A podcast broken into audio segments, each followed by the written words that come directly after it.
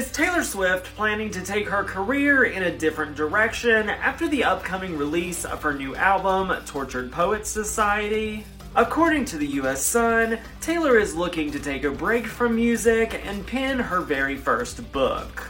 Taylor's team has recently trademarked a number of phrases and words, including A Girl Named Girl, which is the title of a little known novel that Taylor penned when she was just 14 years old. Not much is known about the novel, but it has stayed safe in the hands of her parents, Andrea and Scott, and now we might possibly get our hands on it. Short Cast Club